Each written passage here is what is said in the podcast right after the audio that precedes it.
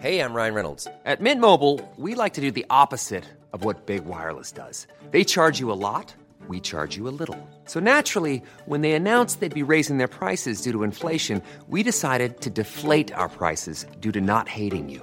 That's right. We're cutting the price of Mint Unlimited from $30 a month to just $15 a month. Give it a try at mintmobile.com slash switch. $45 upfront for three months plus taxes and fees. Promo rate for new customers for limited time. Unlimited more than 40 gigabytes per month. Slows. Full terms at mintmobile.com. This podcast is brought to you by Green and Black's Velvet Edition, a delicious range of sumptuously smooth dark chocolate.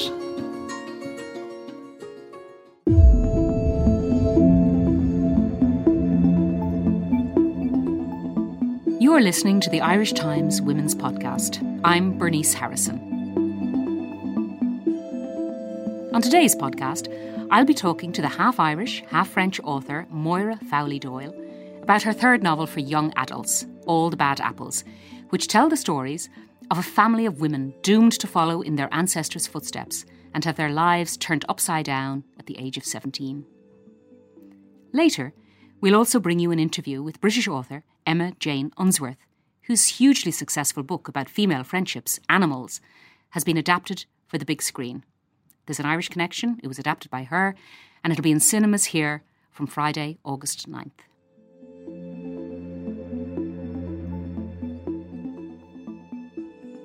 Now, Moira Fowley Doyle's latest book for young adults, All the Bad Apples, has been described in this paper as a book to hold tightly to your chest.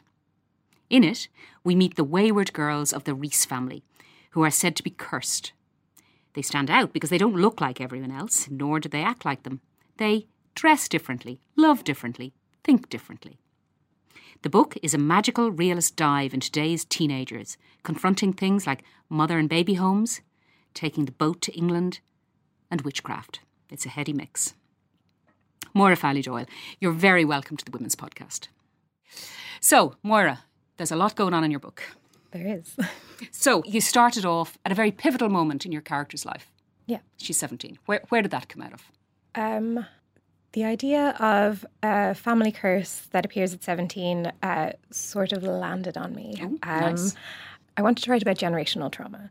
I wanted to write about how the past repeats itself uh, until I suppose the the curse, the metaphorical curse, is broken. And I wanted to talk about how that happens in a family. Um, for it to happen at 17 made sense, as you say, this is a YA novel. Um, and also for me, I think 17, well, all of my characters have been 17 so far. Uh, it feels like, Because 17 is sort of an age you're finished with childhood, but actually you're not an adult. mm, exactly. You're, it's, So it's an interesting point in a, in a especially I think a girl's life.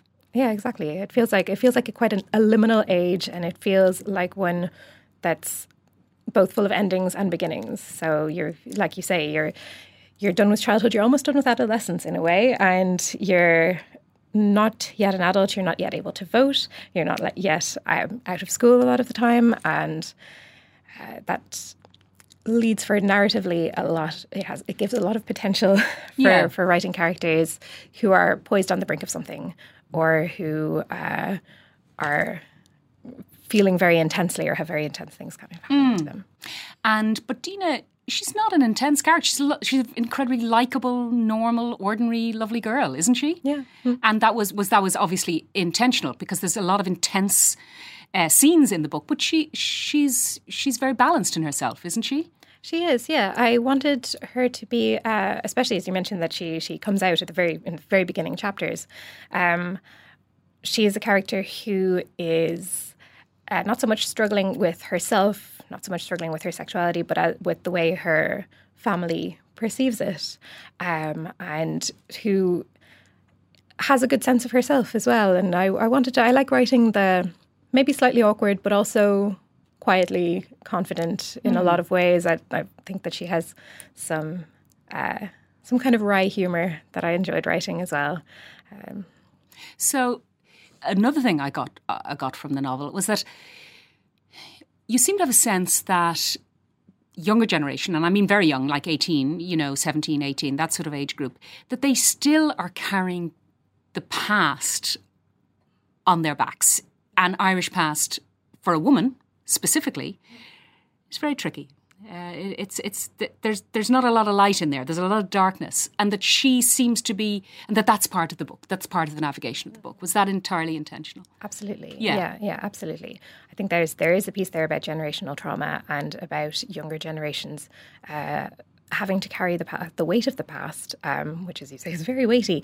Um, and I think part of it is because since the Commission of Investigation into Mother and Baby Homes uh, started publishing their findings, since the run up to repeal, it, it it's everywhere. It was everywhere. These the, the past suddenly became a cloud in the present, and everybody was talking about it, and everybody uh, in sort of older generations were starting to to to let not even to let the past go, but to let the to let to let it bleed out, to t- to speak their stories, to tell to tell the truths that everybody had assumed were true, but nobody was really talking about.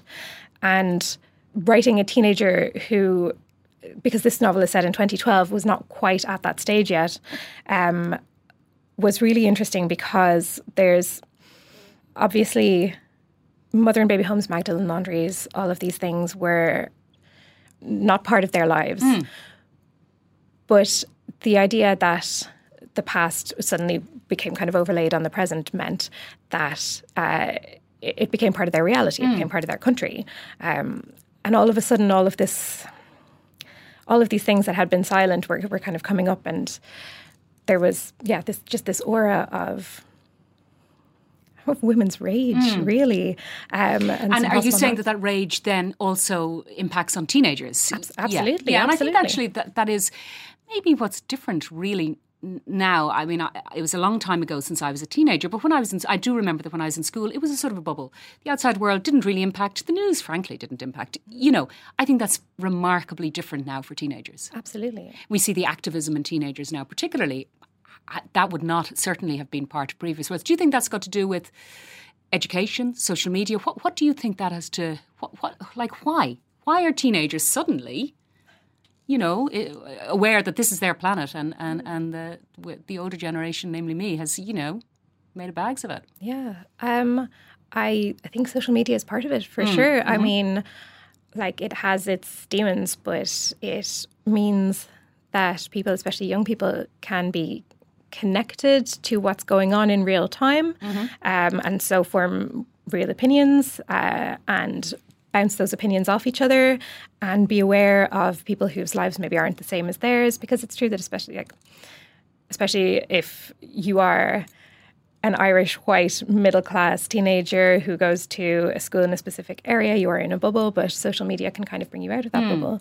Um, and I think, as you, want, you were talking about YA, I think I can you can credit young adult fiction for a bit of it as well because there's, and I think it might be a what you call like a symbiotic relationship. I feel like I, I don't know, it's a chicken and egg situation. I feel like uh, young adult fiction explores uh, these kind of subjects, this kind of kind of not even political, but like um, yeah, political and ideological kind of uh, subjects in a way that sometimes adult fiction doesn't, and in a way that is that is speaking to teenagers, but also uh, also speaking for them, and also being. Uh, informed by their reactions uh, again See, social I've, media. uh, what, for me, young adult fiction, I think more, you know, we all read fiction, I suppose, in a sense, to help us navigate slightly the world, you know, to, to make, help us make sense of some things. I think that's a real function of fiction. um, I think because young adult fiction, which only appeared really maybe 15 years ago, didn't it really? It's a new genre, actually. Um, always features very weighty themes, doesn't it? Like your book, there's weighty themes there, and so I wonder, are they? And you, you, so- you know, you, you mentioned kind of the chicken and egg kind of idea. Are they so successful because they help teenagers navigate this world in this age of anxiety? Is is is that part of the success?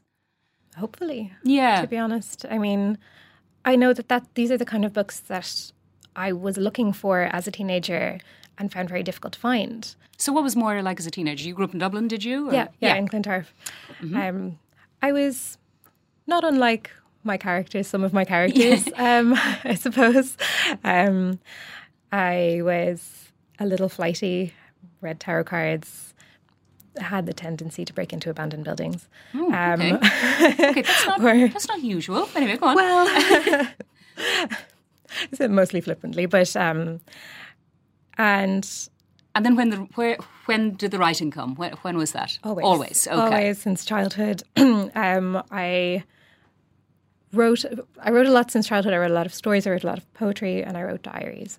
Uh, when I was a teenager, I started writing. I continued writing poetry, and I started writing stories, uh, novellas, and kind of beginnings of novels that I now steal from. Oh, okay, Um, good. You're stealing from yourself. I That's am fine. Mm-hmm. it's not really theft, but um, I.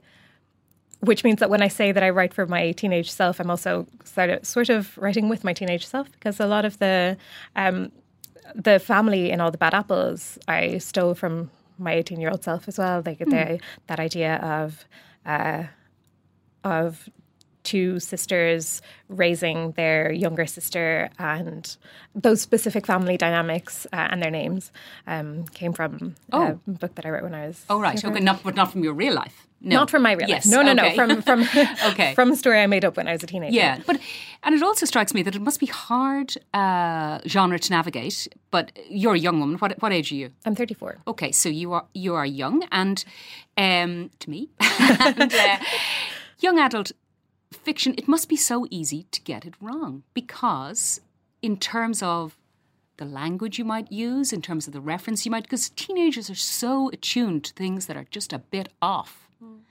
And, you know, are you, because as you move further away in your age group from your core market, how do you feel about that? Like, how are you going to? I mean, I'll, gi- I'll give you a very small, like, small example of how judgy teenagers can be about you getting a cultural thing wrong. Is that I used the thumbs up emoji recently, and my teenager. I cannot tell you the horror that was expressed. She just thought I was a psychopath for using that. She said nobody does that. Like nobody uses the thumbs up emoji. It's just, you know. So who knew? Um, I didn't know that. Exactly. but so that's what I'm saying. So, you know, for uh, teenagers have very specific cultural references, and if you're a bit off, well, you're off. So, as you move out of that age group, as you move further from that, how how do you feel about negotiating that space? So I've actually always been quite careful not to uh, have specific cultural references in my books uh, because it does uh, it does change so quickly um, and it does date a book. And I mean, my books are specifically dated. This is specifically set in 2012, but I suppose because I'm writing magic realism, it is slightly. I'm not writing a contemporary novel. I'm not trying to uh, speak to the current time uh, in that particular way. And what interests me is the the overlapping of reality and fantasy of magic realism. Um, so, which means that reality becomes a little bit extra, um, and uh, fantasy becomes a sort of a a beautiful allegory laid out uh, on top of it. So um, I don't generally use maybe a lot of, of current slang. I don't talk a lot about social media apart from like, I mean, people scro- scrolling on their phones, people having social media feeds. I don't use any specific kind of Yes, you don't say that it's Facebook or whatever it is. yeah, exactly. yeah. Um, for that reason, because it it it All for- those people that put Bebo in their books. right. That was a bit of a mistake. Yeah, exactly. Right. Um, for for me, it's a distraction, but also because of what, because of what I write and because of the way I write, it wouldn't come naturally for me to do that anyway. Sure. Um, and so I'm, yeah, because a lot of the time.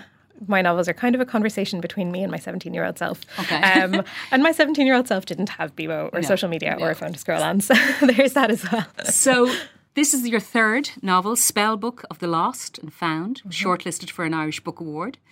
Um, the Accident Season, which was your first novel, uh, was shortlisted for the Waterstones Prize. So this is your third. YA um, is very friendly to series, isn't it? As a, as a genre, you know, is is that? Do you see that? Do you see? And this is a strong family. I could see this becoming a series. All the Bad Apples. Do you? Do you see this as standalone entirely? Absolutely. Okay. And are you on to your next? I um, yes, starting my next. Yeah, always always writing. Always will never not be writing. But yeah, no, I don't think I have the. I have huge respect for authors who write series because I I don't think I could. I can stay with characters for because a book takes about two years to write, mm-hmm. and so I will stay with them. And I it, it's such an intense um, diving into these characters that I don't think I could do it for more than two years. I don't think I could spend six years with the same characters. Mm. It would just be it would be too intense. Okay, well, we urge our listeners who have. Uh, people in their lives that would be in the market for young adult fiction that All the Bad Apples by Moira Fowley Doyle is published by Penguin and it's out now. Thanks, Moira, for coming in. Thank you very much. The Irish Times Women's Podcast is brought to you by Green and Black's Velvet Edition. Sumptuously smooth, dark chocolate.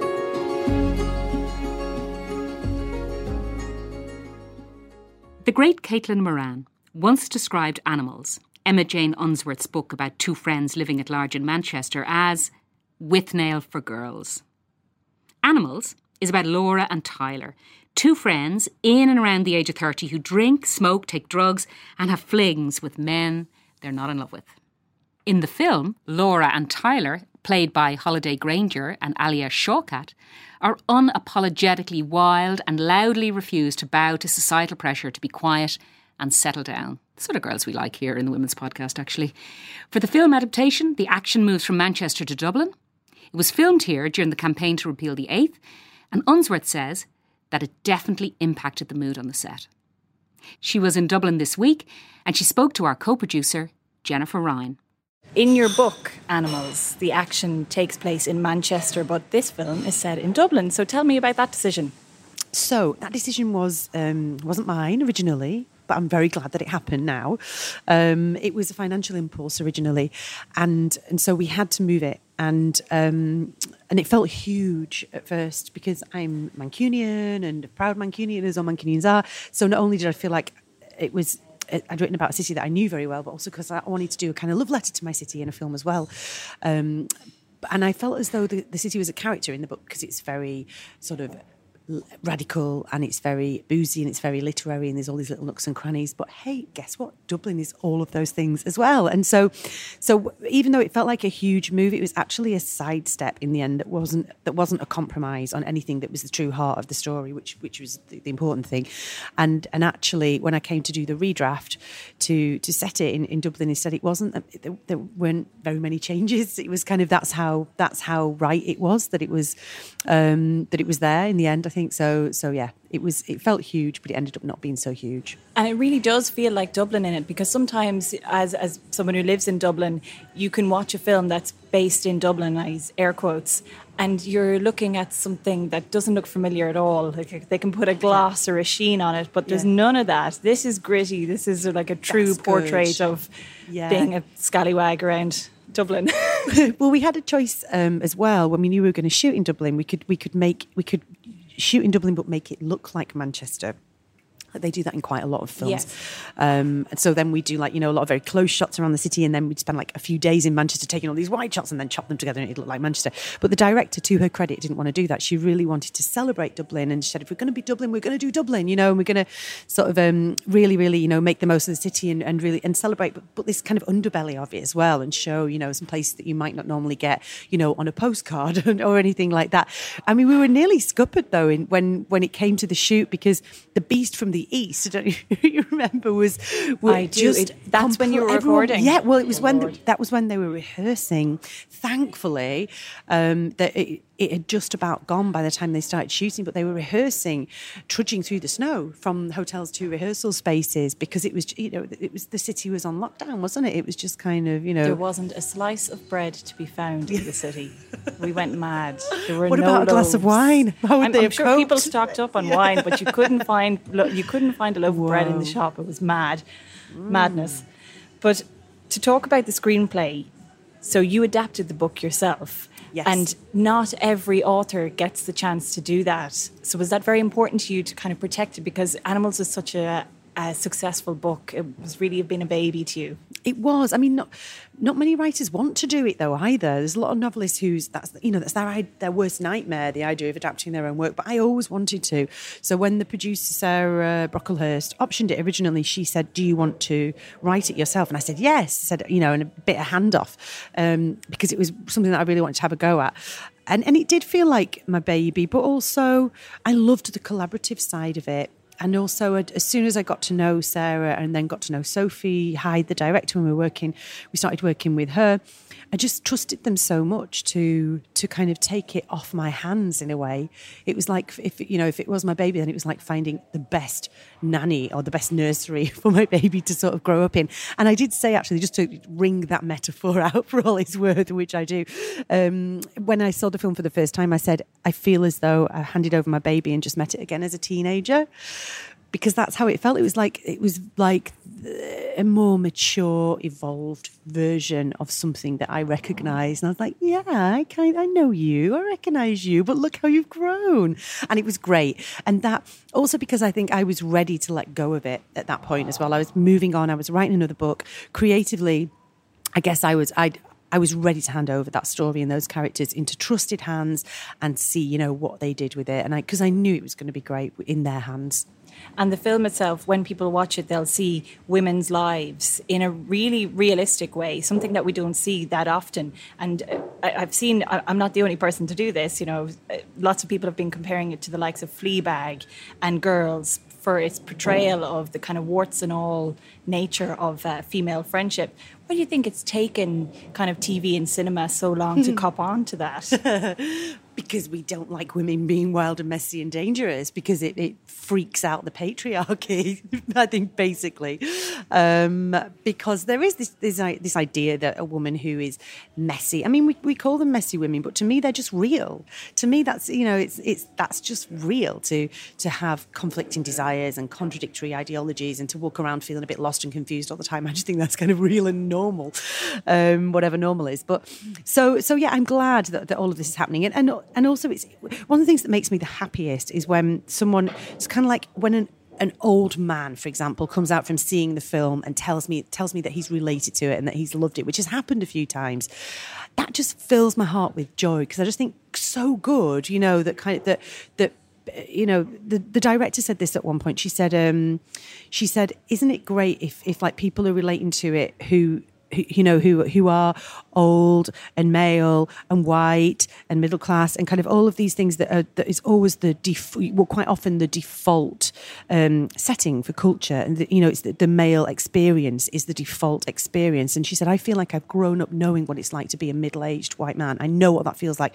But actually you know to find out what it's like to throw our stories in the mix and say hey this is what it's like to be you know a woman in her 20s stroke 30s and going through all of these experiences and trying to work things out if that goes in the mix and that's seen as kind of somehow general and universal and relatable, then that's progress. That's really progress. Yeah, because we have no end of. Uh, movies based on male friendships. You know, the buddy movie is, yeah, as, as, totally the bromance. Yeah, you know, exactly. That's been around for ages. But do you think that maybe in this kind of post Me Too era now that we are kind of that animals can be part of this new wave of films about female friendship because I'm thinking of that um, the Olivia, Olivia Wilde film Booksmart, oh, as well, which is great, and yeah. it would be quite similar, you know, in the celebration of female friendships, and not in a schmaltzy way or mm. like a, a, kind of a comedy way. Which Bridesmaids was great and all that, but I mean, it's you know, yeah. kind of uh, hyper real or whatever. This is this is more this is gritty, and it's it's actual female friendships being portrayed. Yeah, and I think I think that's great because I think showing if we're going to give friendship its due and say, look, this is up there with romantic love and romantic relationships, then we have to say that there is a spectrum of sort of emotion within that. And, and it isn't just all saccharine loveliness. It isn't all warm cuddles on the sofa and opening a bottle of wine and everything feeling like home. It's, it's often cold and cruel and, and frightening and heartbreaking. And and we if we're going to say friendship is up there as, as, as one of the as a formative um, experience in life and, and part of your emotional growth, then we have to say it can it has these you know it, it, it is capable of, of being devastating as well and transformative. And so so I think yeah it's it's good that that we're that you know if we're going to value friendship truly, then we have to see it as a spectrum of experience because the literary world has got there first, right? So Animals was a book, and that you know this is a story it told. We've people yeah. like uh, say Dolly Alderton has written really well about friendships and about the the trials and tribulations and ups and downs. I read a, a book recently called Expectation by Anna Hope, which again is just about a, a trio of girlfriends, and it's it's you know it's not all you know, roses and light and, you know, I love you, you're the best. There's a lot of conflict and drama. So uh, female authors have been writing about it first, right? Yes, I think that's true. I think um, I think Hollywood's just very conservative. I think TV's uh, catching on quicker, and there's it feels like there's more radical. There are more radical female characters in TV than in film, for sure. And I think that's just because Hollywood, you know, it's still like you've, you've still got a lot of old white men holding the purse strings. It's changing a bit, but but that you know, it's it's it's definitely more of a dinosaur.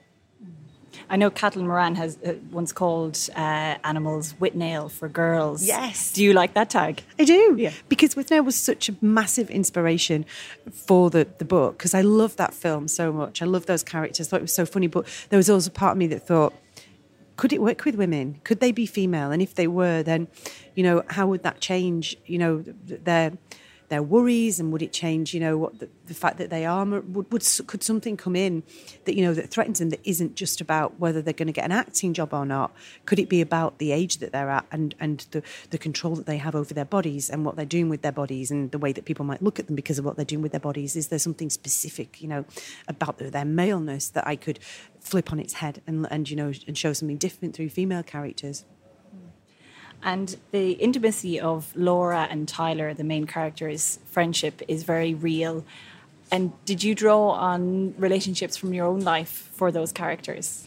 I did. I sort of I drew on on a couple of friendship heartbreaks, I suppose, um, because I just felt so confused by them, and I felt like I had no grammar, no skills to cope with them. Um, but I knew I was just really upset, so it was about exploring those feelings, but also um, just the like really strong friendships that I'd had that I started to have in my twenties. Really, not really before that.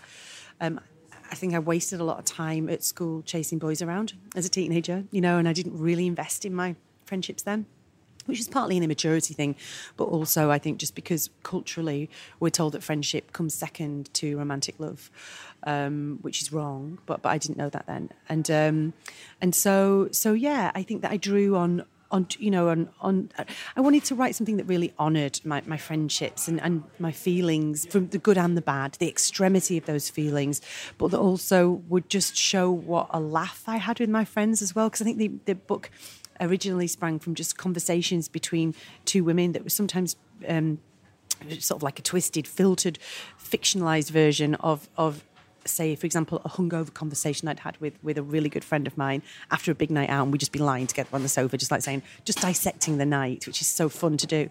Um, and we'd be doing that, and we'd end up in that dissection of the night um, kind of reduced to our barest selves um, through the hangover. Uh, but through the intimacy of that situation too, and having shared something, through that, we'd actually sometimes go really deep and get to like, we'd figure stuff out, you know, we'd kind of, we'd, we'd really crack stuff open. And those felt like such interesting, funny, two-hander conversations that that I thought, you know, I want to read that. I want to watch that. I want, you know, want to see that. And so, and, and for women to be doing that rather than the roguish flaneur males around town, you know, doing that, that's, you know, that, felt really important and really special to, to try and, um, and create. Yeah. And I told you before we started recording, but I laughed and I cried watching this film, and I did both at the same time sometimes. and there was a scene in particular which involves a newborn baby and a glass Oh, of red yes. wine, and I don't want to give too much away about it, but that really that hurt, that was so funny, but it really hurt at the same time because Yeah. Laura was just such a mess and you just really felt for her she was just like a ship at sea she didn't know whether she was coming or going and is that how you wanted the audience to feel at that oh, point Yeah, definitely. Just kind of excruciating. it's so much fun writing excruciating things. Do you know that's one of my favourite scenes to watch, like in with in a group of people, like in the cinemas, because I just love because everyone sort of gasps in horror and they're not sure whether they, they want to laugh or not, whether it's okay to laugh. They're not sure, like you know, if even like the baby actor's okay. It's like what? How did they even do that?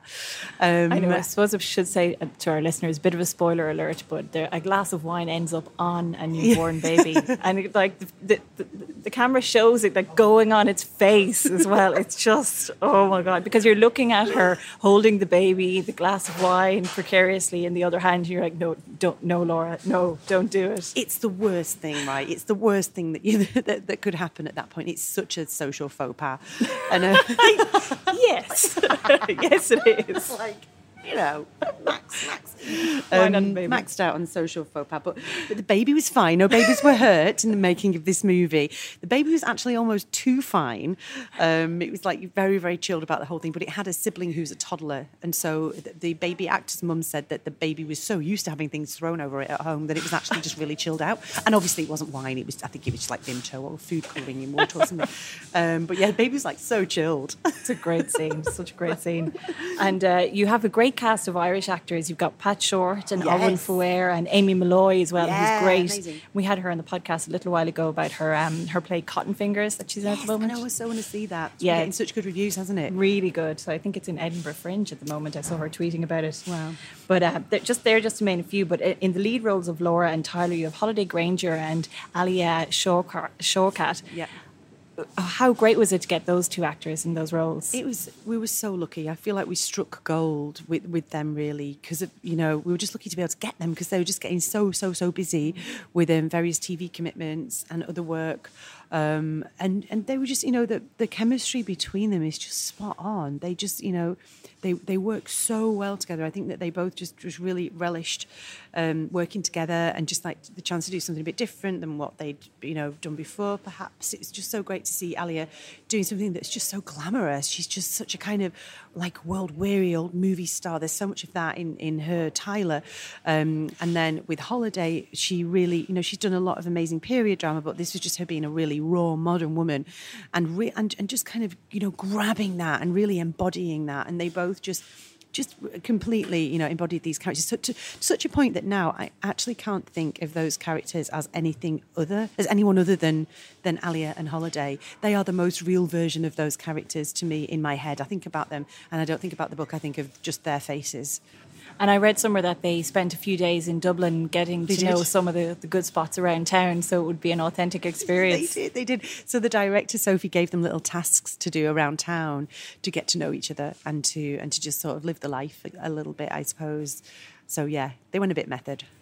And you mentioned so they were over here rehearsing during The Beast from the East, but when they were filming, um, it was around the time of the Eighth Amendment uh, Yes. referendum in this country.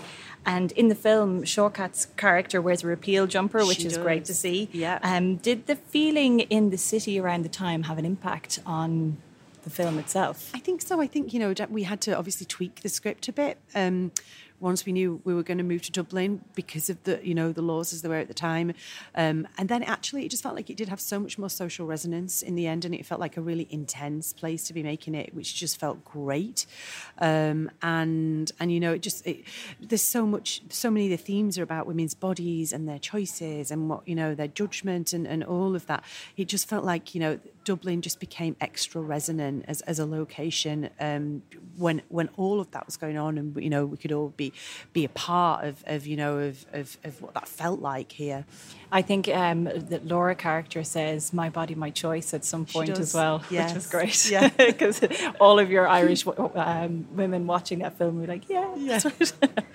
but anyway, I can't keep you any longer um, because I know you have a screening tonight in We the do, Lighthouse, which yes. is just around the corner. We're in the Hendrick Hotel at the moment, so the film will be in Irish cinemas. I know it's already been released elsewhere, but it'll be in Irish cinemas from this Friday. That's right. Yes. So, what's now for you, for Emma Jane Unsworth? I know you, you mentioned you were already writing a book, so can we expect something? Yes, so? I've got a new book out um, next February, which is called Adults, which is about female friendship.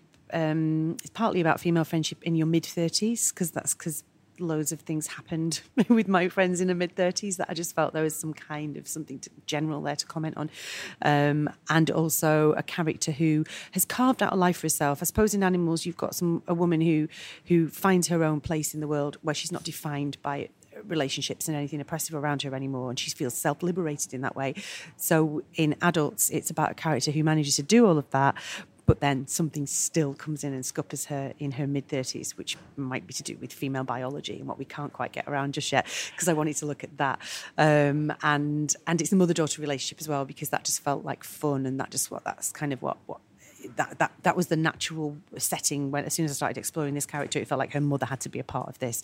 So yeah, so so that's the book, and then I'm adapting that for television. So I'm going to have a go uh, writing some TV because that just feels like it's more, just feels like it's a better fit for this story rather than a film. But I hope to write more films. I'd love to. I'd love it if an idea came along and just sort of tapped me on the shoulder and said, "Hello, I'm a film," because nothing's done that so far. It's been and adaptation. Yeah, so not a book first, a Not a film book, first. But something comes as a film, then. But maybe maybe that's just because I don't. You know, I'm I'm I've only done one film so far. Maybe as I try more screenwriting, in my head, my ideas will start coming in that form as I get a bit more used to it. Maybe. Well, best of luck with it, Emma. Thank you so much for talking to the Women's Podcast, and we'll be keeping our eye out for February for that new book. Thank you. My pleasure. Thank you. And that's it for today. Thanks to our guests, Emma Jane Unsworth and Moira Fowley Doyle. Watch out for animals in the cinema near you. And look out too for All the Bad Apples by Moira Fowley Doyle in all good bookshops. Remember, you can subscribe to us wherever you get your podcasts. We're on Spotify, Acast, and all good podcast apps. If you want to get in touch, we are on Twitter and Facebook at IT Women's Podcast or email us on the Women's Podcast at irishtimes.com. We love hearing from you. The Women's Podcast is produced by Róisín Ingle and Jennifer Ryan with JJ Vernon on sound. I'm Bernice Harrison, and until next time, thanks for listening.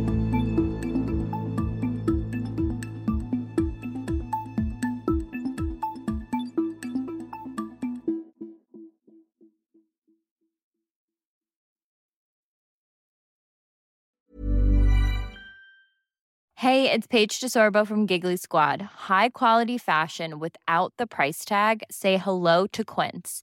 I'm snagging high-end essentials like cozy cashmere sweaters, sleek leather jackets, fine jewelry, and so much more. With Quince being 50 to 80% less than similar brands. And they partner with factories that prioritize safe, ethical, and responsible manufacturing. I love that. Luxury quality within reach. Go to quince.com slash style to get free shipping and 365 day returns on your next order. Quince.com slash style.